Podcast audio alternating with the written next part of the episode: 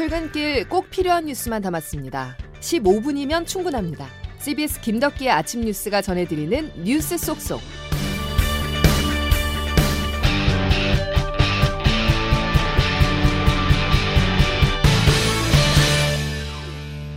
여러분 안녕하십니까. 1월 12일 김덕기 아침 뉴스입니다.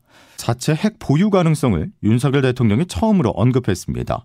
북한의 핵 위협이 심각해지는 상황을 감안해 가만히 보고만 있지 않겠다는 강한 의지 표현인데요. 그러면서 일본의 안보 정책을 옹호하는 발언도 내놔 힘에 의한 평화 구축을 분명히 했습니다. 장규석 기자입니다. 더 문제가 심각해져 가지고 대한민국에 무슨 전술핵 배치를 한다든지 그 자체 핵을 보유할 수도 있습니다. 어제 외교국방 업무보고에서 윤 대통령이 공개적으로 자체 핵 보유 가능성을 언급했습니다. 우리 기술로 빠른 시일 내에 보유가 가능하다는 설명도 덧붙였는데요. 그러면서 지금은 미국 핵자산 운용을 공동으로 기획하고 실행하기 위한 논의가 진행 중이라고 강조했습니다. 북핵 위협이 커지면서 미국과 핵자산 공동 운영 논의가 진행 중인데 여기에 북한이 위협 수위를 계속 더 높이면 핵무장까지 열어놓고 대응 수위를 높이겠다는 경고입니다. 그러면서 우리 군에는 지금은 핵무기가 없더라도 대량 응징 보복 역량을 확실히 갖추라고 주문했습니다. 똑같은 정도의 수준이 아니라 어, 몇 배, 몇십 배의 수준으로 우리는 대응한다. 이 확실한 KMPR만이 도발을 억제하고 효과적인 자위권 행사가 된다고 저는 보고 있습니다. 일본의 방위비 증액도 막을 수 없다는 취지의 발언도 했는데요. 일본도 이제 아예 머리 위로 미사일 날아다니고 핵이 올 수도 있는데 그거를 막기 쉽지 않습니다. 이런 발언의 배경에는 힘에 의한 평화가 진짜 평화라는 윤 대통령의 신념이 반영됐다는 분석입니다. 압도적인 힘의 우위로 북한의 도발 의지를 꺾겠다는 전 정권과는 180도 달라진 대북 대응이 어떤 효과를 가져올지는 좀 더 지켜봐야 합니다. CBS 뉴스 장규석입니다. 한미 군 당국이 북한의 핵 공격 시나리오를 가정한 확장 억제 수단 운용 연습을 다음 달 실시하기로 했습니다. 미국에서 실시되는 이번 연습은 북한의 핵 위협과 핵 사용 임박, 핵 사용 등 핵 공격 각 단계에서 한미 군사 대응 방안을 찾는 훈련입니다.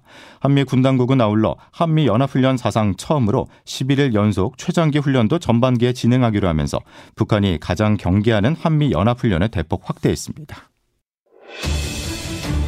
검찰 정권의 폭력적인 왜곡 조작 시도에 앞으로도 굴하지 않겠습니다. 야당 파괴 그리고 민주주의 파괴 시도를 분시하겠습니다. 우리한 정권이 마녀 사냥식 정치 소설을 아무리 자극적으로 쓴들 자신들의 무능과 치부를 덮을 수는 없습니다. 자기가 무슨 독립투사야 민주투사야 도대체 그들의 목표는 단 하나예요 윤석열 정부 발목 잡기 발목 꺾기 절대 혼자서는 죽지 않겠다는 광기가 엿보입니다. 이재명 대표는 결국 기소될 것입니다. 다양한 관측들이 나오고 있습니다. 성남FC 후원금 의혹 사건의 최정점이었던 민주당 이재명 대표가 피의자 신분으로 검찰 조사를 마치면서 검찰 결정에 이목이 쏠리고 있는데요. 검찰은 이재명 대표를 기소한다는 방침이지만 구속영장 청구에 대해서는 고심의 고심을 거듭하고 있습니다. 자, 그 이유는 무엇인지 조태임 기자가 설명해 드립니다. 더불어민주당 이재명 대표는 12시간의 검찰 조사를 마친 뒤 나와 답정 기소, 그러니까 기소는 이미 정해져 있다고 말했습니다. 어차피 답은 정해져서 기소할 것이 명백하고 결국 법정에서 진실이 검찰이 이 대표를 기소할 것이라는 데에는 대체적으로 이견이 없는데 구속영장을 청구할 것인가를 놓고는 의견이 분분합니다. 구속영장에 무게를 두는 쪽은 두산건설, 네이버 등 관내 6개 기업이 성남FC의 광고비 명목으로 낸 후원금이 약 182억 원에 달할 정도로 액수가 크기 때문에 사안이 중대하다는 겁니다. 검사 출신 김재원 전 국민의힘 최고위원입니다. 영장을 청구할 거라고 봐요. 수뢰 액수가 1억 원이 아니고 이것은 100억 원이 넘거든요. 비슷한 사안에서 성남 FC 후원금 사건 외에 중앙지검에서 수사하고 있는 대장동 사건을 함께 묶어 영장을 청구하고 기소할 가능성도 거론되고 있습니다. 만일 구속영장을 청구할 경우 국회에서 체포동의안이 통과돼야 하는데 국회 문턱을 넘을 가능성은 높지 않습니다. 이 때문에 불구속 기소 가능성도 언급됩니다. 민주당 박홍근 원내대표는 도주나 증거인멸의 우려가 없다며 구속 가능성이 낮다고 주장했습니다. 개인의 무슨 부정한 돈을 받아서 뇌물로 착복하거나 성남 FC 후원금 의혹 사건은 제기된 지 4년이 넘은 사건인 만큼 검찰은 최대한 빠르게 마무리한다는 계획입니다. CBS 뉴스 조태임입니다. 사법 리스크의 한 고비를 넘겼다고 판단했던 것일까요? 이재명 대표가 검찰 조사 하루 만에 민생 행보를 제기했습니다. 자신의 지역구가 있는 인천에서 현장 최고위원 회의를 어제 주재하면서 정면 돌파를 택했는데요. 오늘은 신년 기자간담회를 열고 윤석열 정부와 검찰을 강도 높게 비판할 전망입니다. 정석호 기자가 보도합니다. 성남FC 후원금 의혹으로 약 12시간에 걸쳐 조사를 받은 더불어민주당 이재명 대표. 어차피 답은 정해져서 기소할 것이 명백하고 결국 법정에서 진실이 가려질 것입니다. 바로 다음날 오전부터 자신의 지역구인 인천으로 가 오후 일정까지 소화했습니다. 검찰 수사에 맞서 자신의 지지자들을 결집해 여론전에 나서려는 것으로 보입니다. 이 대표는 현장 회의에서 정치 검찰에 맞서 당당하게 조사에 임하고 왔다며 검찰의 모략과 날조에 맞서 반드시 승리하겠다고 자신했습니다. 검찰 정권의 폭력적인 왜곡 조작 시도에 또 대통령실을 향해서는 만사 제쳐놓고 당권 주자 줄 세우기, 권력 장악에만 골몰하고 있다며 민생과 안보를 챙기라고 지적했습니다. 오후에는 인천시장과 모래내 시장을 방문해 지지자들의 이야기를 들으며 자신의 결백을 적극적으로 호소했습니다. 이재명을 지켜주고 싶으시죠? 이재명을 뭘로 지키십니까? 여러분을 지키십시오. 이재명을 지키는 게 여러분을 지키는 방법일 수도 있긴 합니다. 이와 함께 민주당은 김건희 여사에 대한 검찰 수사를 촉구하며 당내 TF를 구성해 특검을 추진하는 등 지원 사격에 나섰습니다. 한편 이 대표는 오늘 신년 기자간담회를 열고 대통령실과 검찰을 겨냥한 강도 높은 비판과 민생 현안에 대한 입장을 밝힐 예정입니다. CBS 뉴스 정석구입니다. 헬로윈 참사를 수사한 경찰청 특별수사본부가 출범 70여일 만에 최종 결과를 내일 발표합니다. 이임재 전 용산경찰서장과 박기영 용산구청장 등 주요 피의자들을 구속했지만 윗선 수사는 진행도 못했는데요. 유가족들은 특수본이 꼬리 자르기로 수사를 끝내려고 한다면서 윗선에 대한 철저한 수사를 재차 촉구했습니다. 이정민 유가족 협의회 부대표의 말 들어보시죠.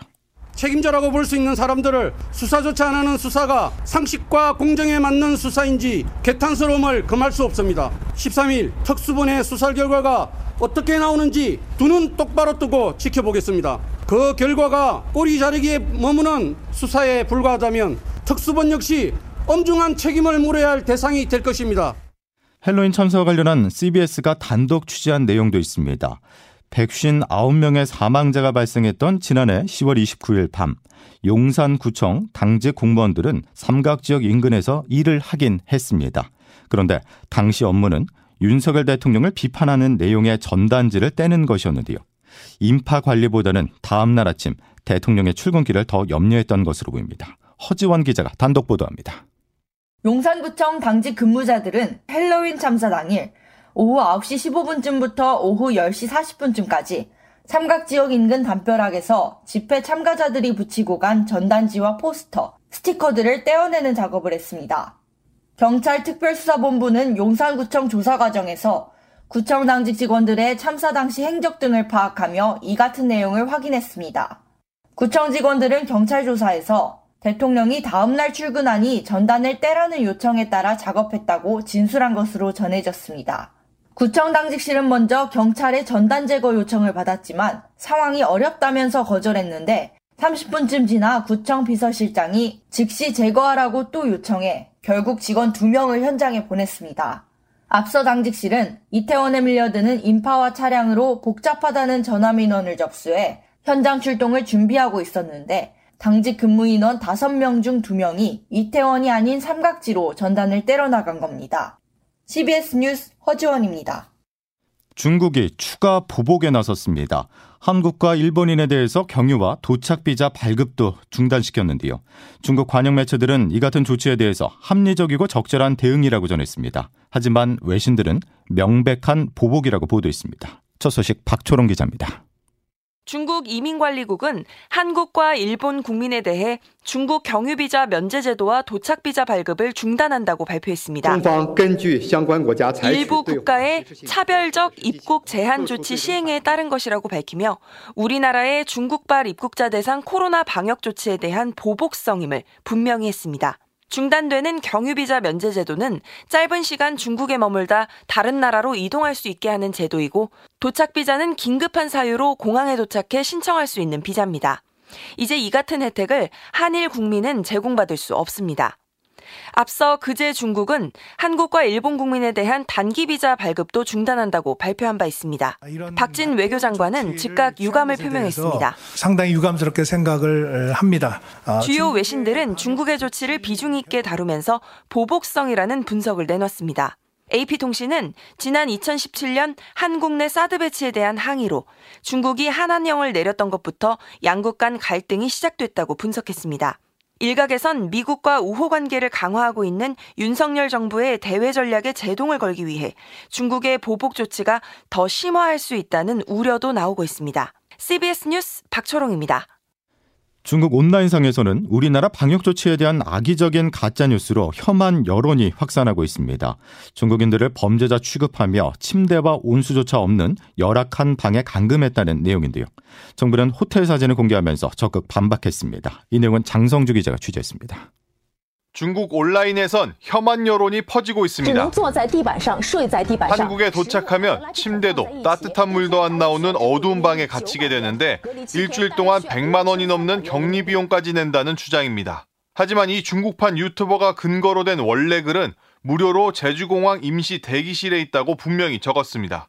임시 대기와 입국 시 양성 판정을 받고 호텔에 격리된 사례를 뒤섞어 만든 전형적인 가짜뉴스에 우리 방역 당국은 비상약까지 준비된 중국발 확진자의 격리 시설 내부와 음식 사진까지 공개하며 반박했습니다. 관광 호텔급 이상의 어떤 객실로서 대부분 다 호텔에서 어, 안전하게 격리. 또 다른 가짜 뉴스는 입국할 때 중국인에게만 목에 노란 표차를 걸었다는 겁니다.